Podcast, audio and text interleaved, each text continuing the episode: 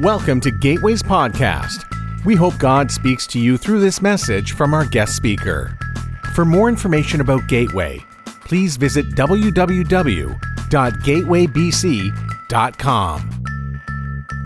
Well, good morning, Gateway. Um, I am Matthew. I think I'm the guy Don was talking about, but it sounded really good when he was saying it. Um, I partly feel like uh, he was just trying to make me look good in front of my kids today, but I'm thankful for that. But um, I am Matthew. I'm so glad to be with you guys this morning.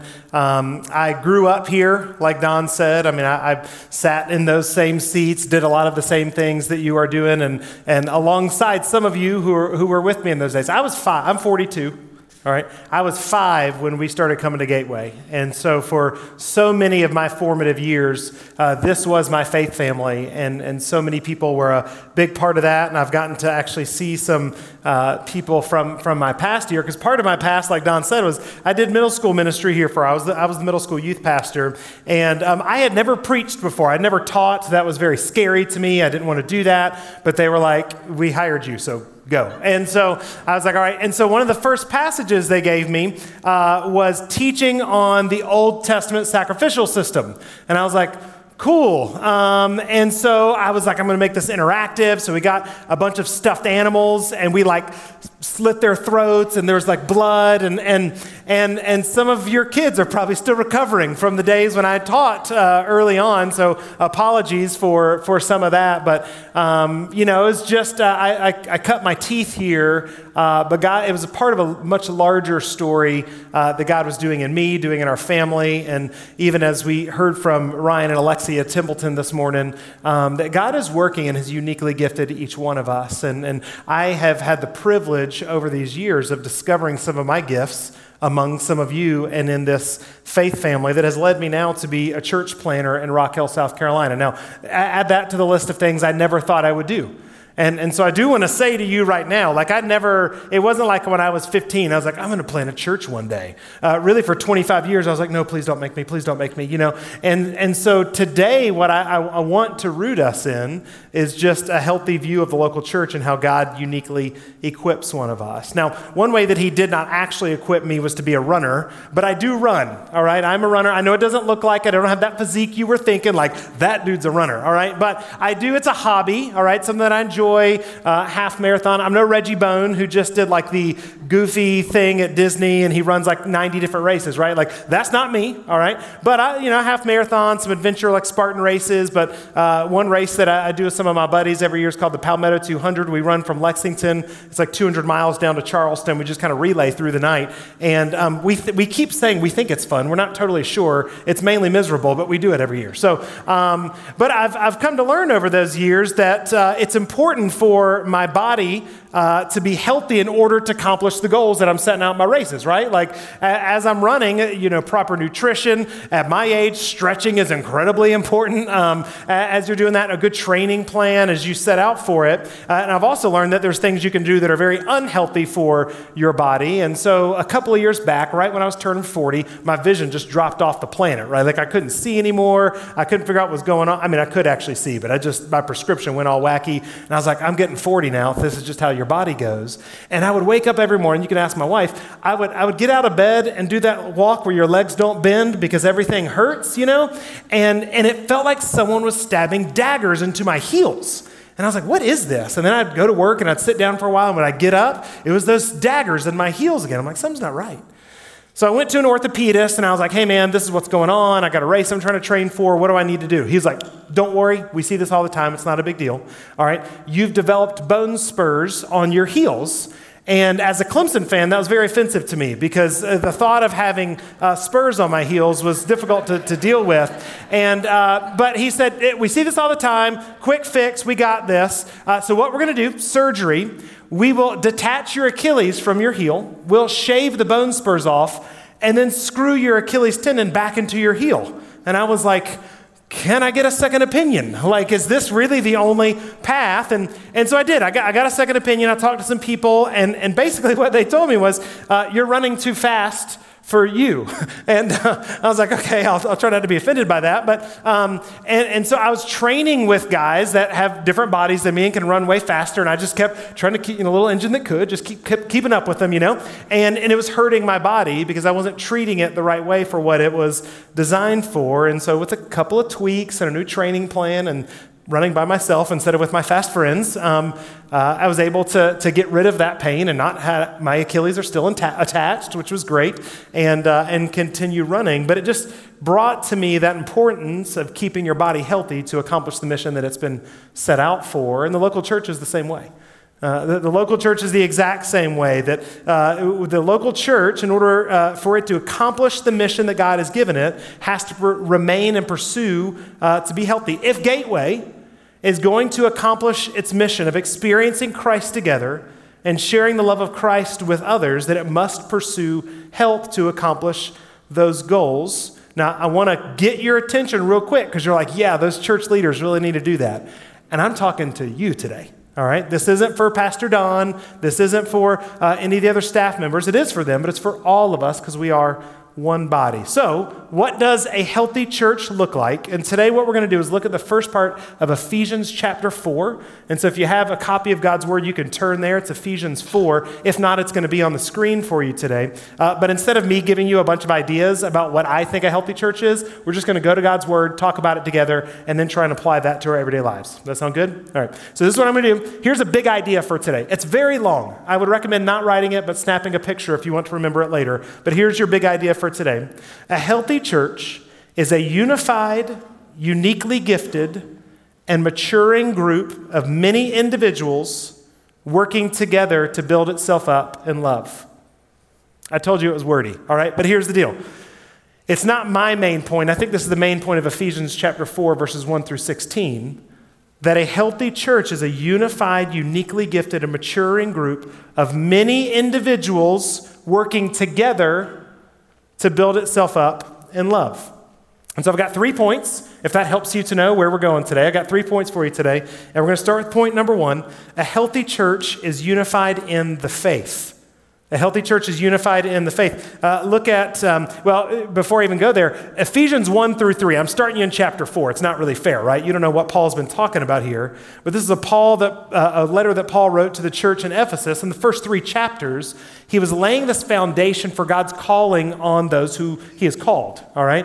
And, and really, it was this work of what is the actual gospel. And particularly in chapter 2, Paul laid out that God brings to life those who are spiritually dead by grace through faith in Jesus. Now, I want to stop right there. That is the gospel of Jesus Christ.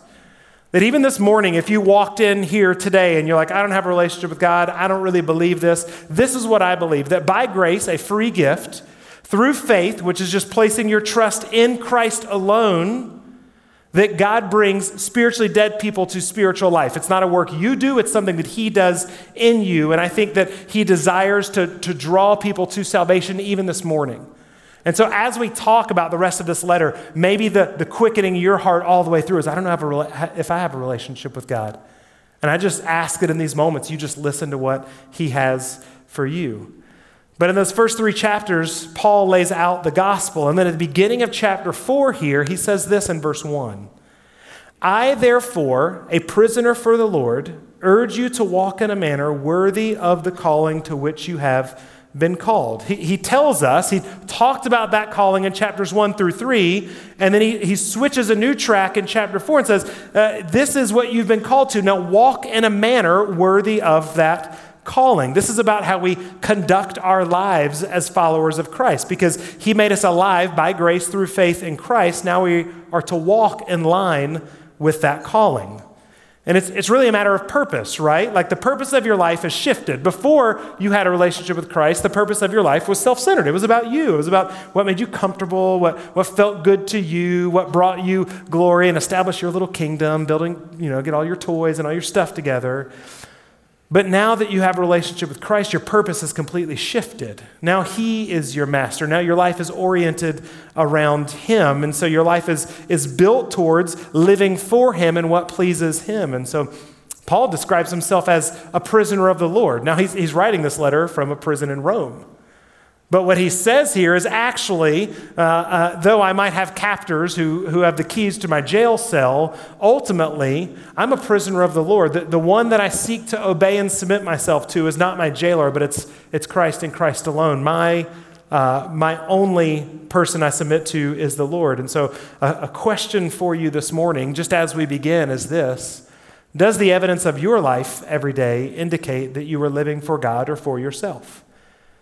Uh, as you, as you think about how you spend your time, as you think about how you spend your money, as you think about just, just your thoughts, like what goes through your mind, is it an evidence that you are living a life in, in line with worthy of what you have been called to? And that's not to shame you or guilt you, that's not the message here, but it's just to reorient ourselves to the one who is our firm foundation, like we just sang, Christ and Christ alone. And so maybe this morning as we begin, it's just a moment to stop and confess and repent of your self centeredness and ask the Lord to, to do a work in your heart that orients you back towards Him. So, are you living a life uh, worthy of the calling to which you've been called? Now, what does that look like? Uh, verses 2 and 3 say this it says, with all humility and gentleness, with patience, bearing with one another in love, eager to maintain the unity of the Spirit in the bond of peace. Now, a worthy walk, Paul says, is, is full of humility and, and gentleness and patience, bearing with one another in love, eager to maintain the unity of the Spirit. Listen, here's the reality. In our sin, that list sounds great. I wish I could be more of those things. I want to do those things. But in our sinfulness, we will struggle to actually live these things out, and particularly with consistency. Okay? And, and so there's just an acknowledgement from the very front that who is the one who did these things perfectly? Like, like when, I, when I describe to you humility, gentleness, patience, who am I talking about here? This is Jesus, all right?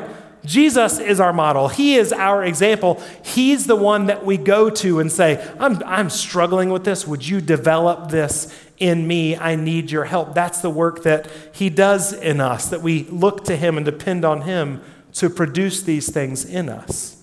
And, and then it says, bearing with one another in love. Now, uh, this one, is super easy to talk about. And in theory, it's like, yes, I will bear with one another in love until you have to. Until you actually have to do it. I mean, let's be real.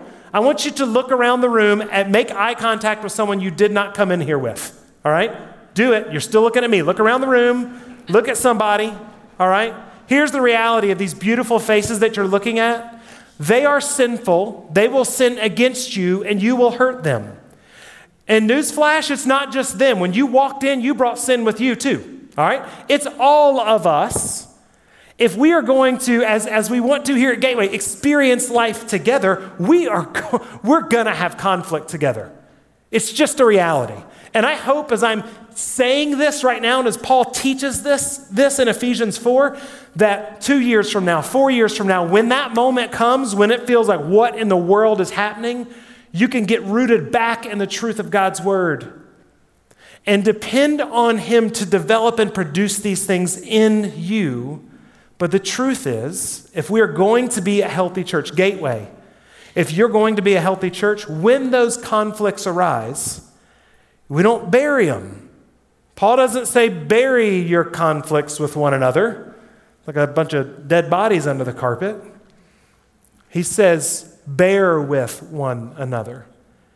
And I want to be honest with you, that is a hard work. It's not easy. It requires a lot of humility, gentleness, patience, the things that we need the Lord to develop in us. And, he says this at the end of that verse maintaining the unity of the Spirit. Now, the beauty of this is to maintain it means it's already been given. He gave us unity already in the Spirit. And so our work is, is to maintain it. And, and it says to be eager to maintain it. We can't be passive about this. All right, we can't just sit passively by and just assume this might happen. We need to be eager to maintain the unity of the Spirit. We need to be aggressive towards it, active towards it, proactive towards it. So the question is then, what unites us?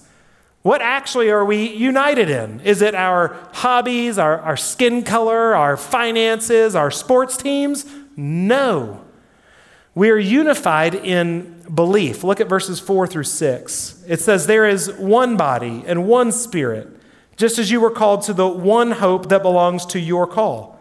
One Lord, one faith, one baptism, one God and Father of all, who is over all and through all and in all. Those, those verses right there are likely a confessional statement that the church would, would say over and over again. And Paul is repeating it right here as a way of reminder. The idea is that there is theological unity of the saints, that there's a common belief system that everyone is united under, that there is one body, which is the body of Christ. It's the church, that we are all individual, diverse, unique parts of one whole unit that are united together in Him. That there is one Spirit, the Holy Spirit, the one that was vital in making us alive in Christ and is empowering us to follow Christ in our moment by moment that there is one hope, which is really big that he says that here because in chapter 2, he said, When you were spiritually dead, you were as with those without hope. But now, because you've been made alive in Christ, you're unified in hope, and that hope rests in Christ alone. There's one Lord, and that word Lord means master. That we are all now under one master, which unites us together in purpose. There's one faith, one baptism, one God and Father who's sovereignly ruling over all things. This is our unity. Now, now, when I run a race, and I imagine the one that Reggie Bone and, and his daughter ran uh, back at Disney World back in January or whenever it was, that there was a lot of people dressed differently. I bet people looked very different when they were running that race. At Disney World, they do weird things at these races, right? Everyone's dressed up as like Cinderella running a marathon. Like it's strange stuff, all right? So if you've never seen it, you need to look these things up, all right? But when you're running a race, like when I've been in races, there's a, you get to the starting line, and, and everyone looks different, right? Different skin colors, different clothes, different backgrounds, different histories, a lot of differences between all of us, different body sizes. Like, you're going to run a race? Yeah, I'm here to run the race, all right? So, but when they say go, we are all headed in the same direction. We're all united in purpose, we're all united in mission at that point. And that's a picture of the church. A bunch of very different people, different backgrounds, different ethnicities, different financial situations different ways that we look and dress and things that we're interested in. But ultimately, we are pointed towards the same purpose. We are unified in what God has called us to, and that brings us together. This is how the church should function. And so, Gateway, I, I pray that God continues to grow you as a faith family to be a people who welcomes this diversity in this church and strives for that unity together. That's, that's a, a picture to you, but to the world of what the kingdom of God looks like and what our future for eternity looks like together. So, a healthy church is unified in the faith. Point number two a healthy church leverages its unique giftedness. Verses 7 through 10 are like this picture of, of this um, very generous, victorious king, all right? In, in verse 7, it says this But grace was given to each one of us according to the measure of Christ's gift. Now, when he's talking about that there, what he's saying when that grace was given, he's talking about actual spiritual gifts, these, these uh, gifts and abilities that the Spirit of God gives to those who are His own. And so uh, in Romans 12, it refers to this. It refers to them as gifts of grace that, that, that are to be used. In, in 1 Corinthians 12 through 14, it talks about these, that these gifts are to be used for the common good, for the building up of the body. 1 Peter 4 10 says this As each has received a gift, use it to serve one another as good stewards of God's varied grace. So, that grace that was given are these gifts that the Spirit gives us when we are made alive in Him. And these gifts vary. Ephesians has a list here, and, and the list in this particular passage is talking about roles within the local church. But there's list all over. Like I said in 1 Corinthians 12 through 14, uh, Romans chapter 12, there's list all throughout Scripture. But here's the reality is that all of the gifts that God gives out are different, but they are all equal. They're all very important. All right? And, and so um, if, you, if you're like me, like football fans in here, not football, but actual like American football, show of hands, just two of you. One, it's 10. Okay, good. All right, a couple of us. Then you know what I've been feeling. It's basketball and hockey season. And you're like, oh, can we just, like the Masters is over, can we get to football season, right? So the NFL draft happened this last weekend. And I'm like, man, something, news about football, let's roll. And, uh, and so, so what's happening is all these teams are, are needing to put together one whole unit that can take the field And so they're drafting a lot of different positions. How crazy would it be for a team to draft seven quarterbacks? All right? It wouldn't make any sense. They need an offensive lineman. They need a wide receiver. They need a tight end. They need a defense that can actually get the other offense off the field to their linebackers and whatever else. They're drafting a lot of different positions to make one whole team. Uh, as a former offensive lineman, I will represent us for a moment. Uh, we always get the bad rap for anything that goes on. I see that hand. I see this. Yes, I see you. I see you. All right. Now, the quarterback gets all the glory because if we do our job, no one notices, all right? If we don't do it, everyone notices, or the refs call that holding penalty. We've been hoping they haven't called the whole game, all right? But, but the reality is, without the offensive line blocking, the quarterback can't throw the ball. And without a wide receiver running the right route and the right timing, the catch is not going to be made. There's no first down, no touchdown. The team all has to work together. And it's the same way here on a Sunday morning. You might see, I mean, these guys, I think his name is Wes. I've just met him this morning. Great guy. And Jeremy and Don, these people that are doing these things, you see them every week. You're going to feel like, man, that, that's an awesome gift. But man, just like Ryan Templeton was saying, like, man, welcoming people on the way in is hugely important. A lot of you have experienced the welcoming atmosphere here when you get to walk in and they're like, What flavor coffee do you want? We're like, at my church, we're like, Coffee, bring it yourself. Like, you know, and so, so you just don't know. Like, you're blessed, right? Like, this is great. Everyone using these different gifts, all uh, using the gifts according, it says, to the measure of Christ's gift. And he doesn't give things in part, all right? He's not like, I'll give you just a little bit of that. Like, when Christ gives gifts, they're out of a, a power that, that was resurrected from the dead. This is a powerful gift. All right, it's not just anything. And, and so I guess what I want to say to you is when you are using those spiritual gifts, the Spirit of God is enabling those. And so they're, they're being used in power. And so I don't know if you've ever had a moment, there's been some moments in my life where I'm, I'm talking to someone or I'm counseling someone and I say something really, really smart. And I'm like, I know that was not me. okay? Like, my wife is like, I don't know where you said that came from, but it was not from you, right? Like, when you just know God is using you, because that's what He does, church. He is the one who gave us these gifts. He is the one enabling and empowering those gifts, and He is the one using them. And so, who is the gift giver? Well, look at verses 8 through 10. It says, Therefore, it says, when he, there's a lot of ascension and descension, so just track with me here. When he ascended on high, he led a host of captives and he gave gifts to men. Now, in saying he ascended, what does it mean but that he also descended into the lower regions, the earth? He who descended is the one who also ascended far above the heavens that he might fill all things. All right, in summary, this is what he's talking about. That, that this Christ, this victorious king, the gift giver, he descended down to earth, he took on flesh, he conquered the enemy, he raised from the dead, and this is his victory parade. Like back in, the, back in the old days, in ancient times, what they would do when a king would go off to war and they were victorious and they'd come back, they'd ride through the streets giving the gifts out, like the spoils of the war. Everything they took, they'd, they'd give it out to the people. So the people are cheering, Yay, victorious king! And the king was lavishing gifts on the people. That's the picture Paul's painting here.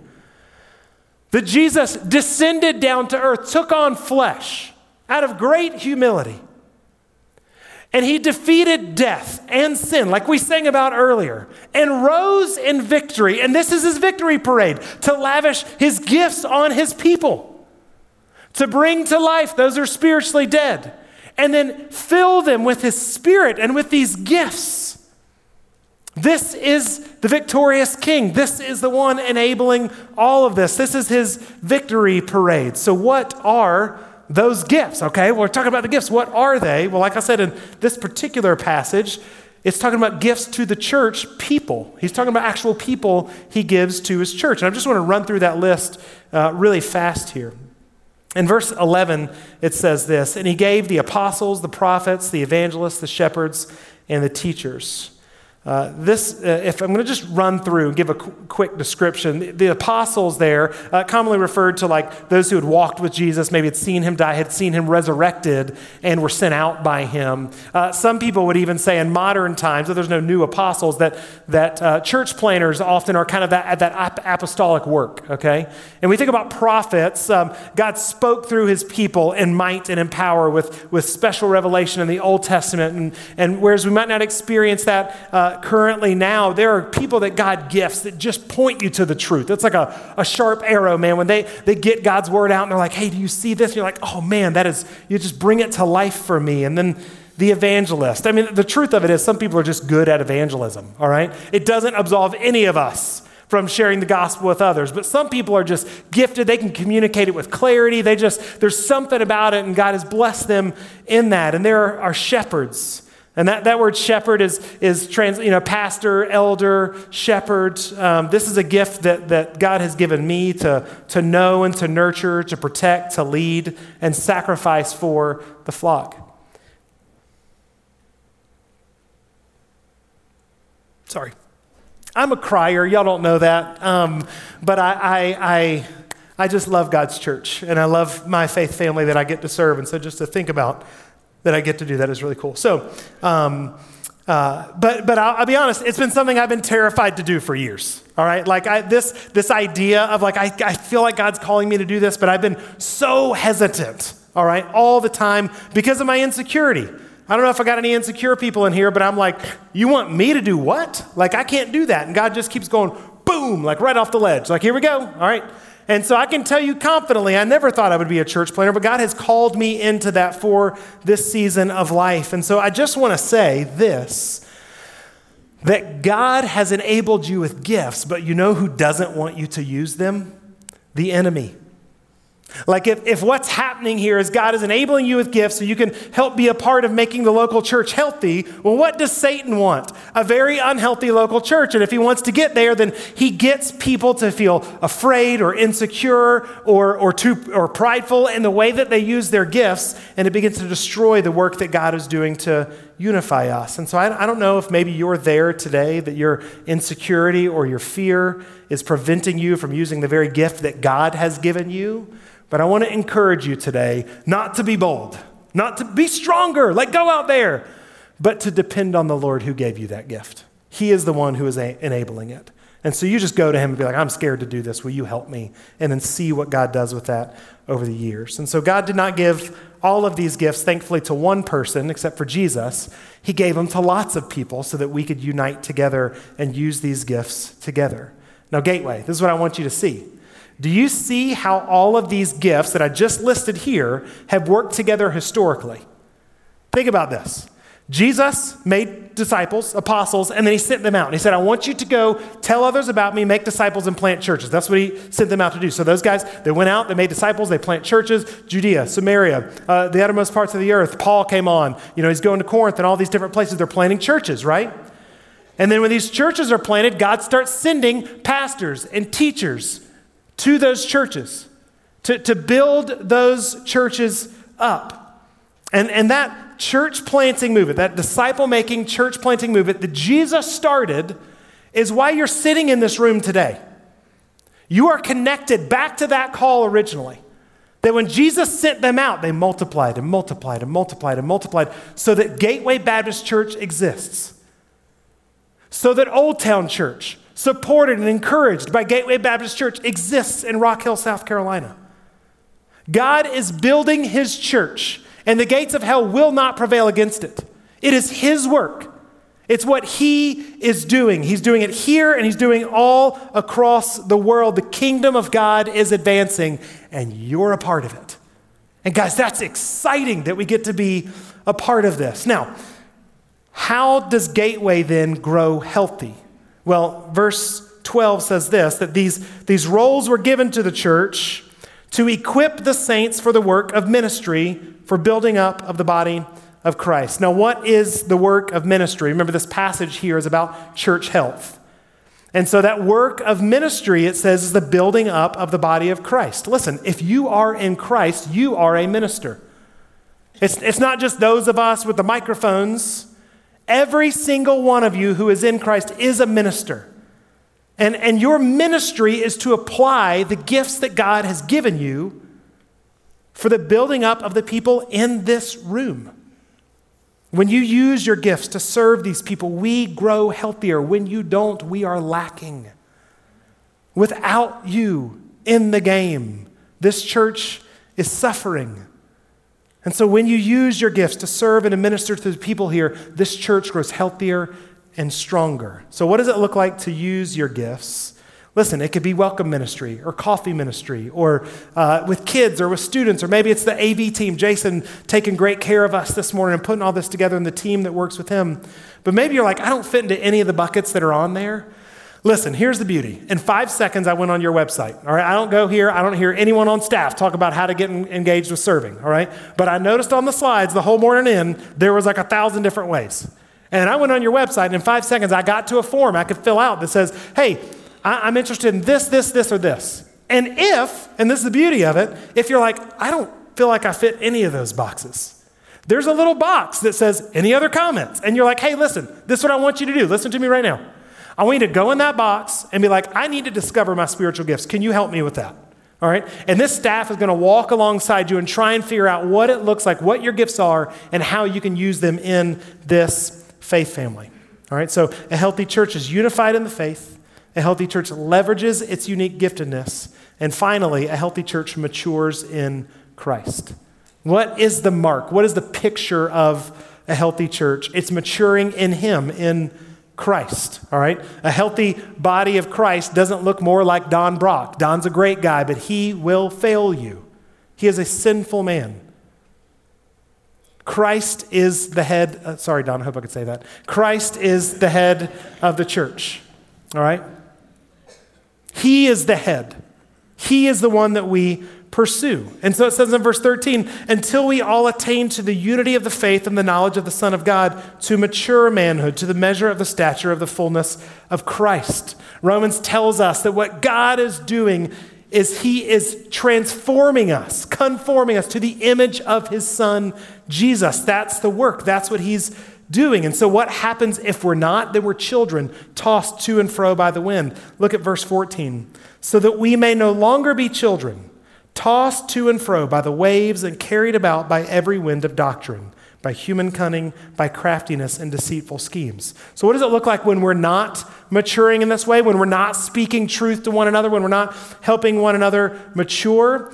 It's, it's just being tossed to and fro, the inability to even understand or know what truth is. Does this sound like our culture right now?